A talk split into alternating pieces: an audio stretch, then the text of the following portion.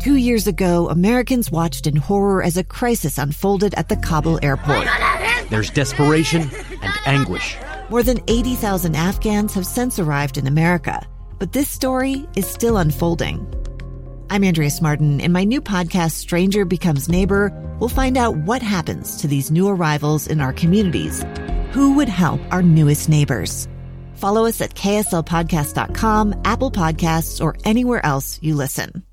On Sunday, while you're scooping up the seven layer dip, 100 men will go into battle using all the strength, skill, and cunning they can muster, hoping to win what Vladimir Putin already has the most coveted piece of sports jewelry in the world. They're not so much rings, they're more like trophies that you wear on your finger. Tom Brady talking about his shimmering Super Bowl rings. Last year's ring featured 340 diamonds and a first, a flip off top that revealed a gold replica of the stadium on the inside. Now that is bling. But that's not the one Putin pilfered. As the story goes, the owner of the Patriots, Robert Kraft, met Putin in Russia at a conference. Somebody suggested, show him the ring.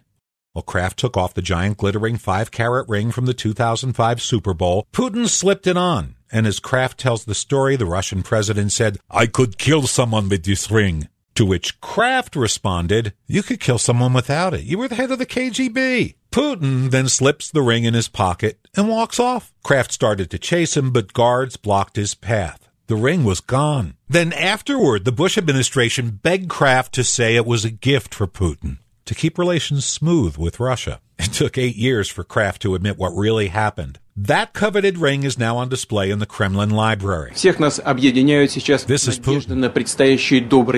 And as the kleptomaniacal Russian president considers pushing Europe toward war and plundering a much bigger prize, it helps to know your enemy, to know what he's made of, what he stands for. You know, they say Super Bowl rings tell a story, but this ring tells two one of a Patriots win, the other a bleak story of an unprincipled man who takes what he wants. And Ukraine could be his next shiny bauble. Jeff Caplan's Minute of News, only on KSL News Radio.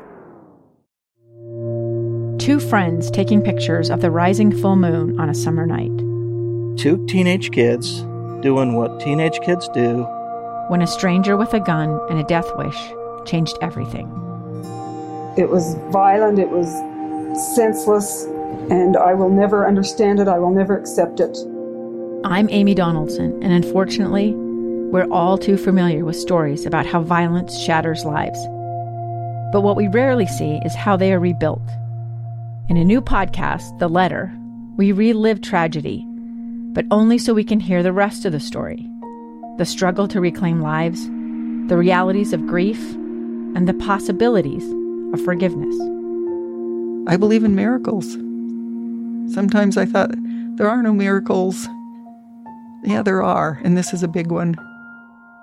Follow the letter at theletterpodcast.com or wherever you get your podcasts.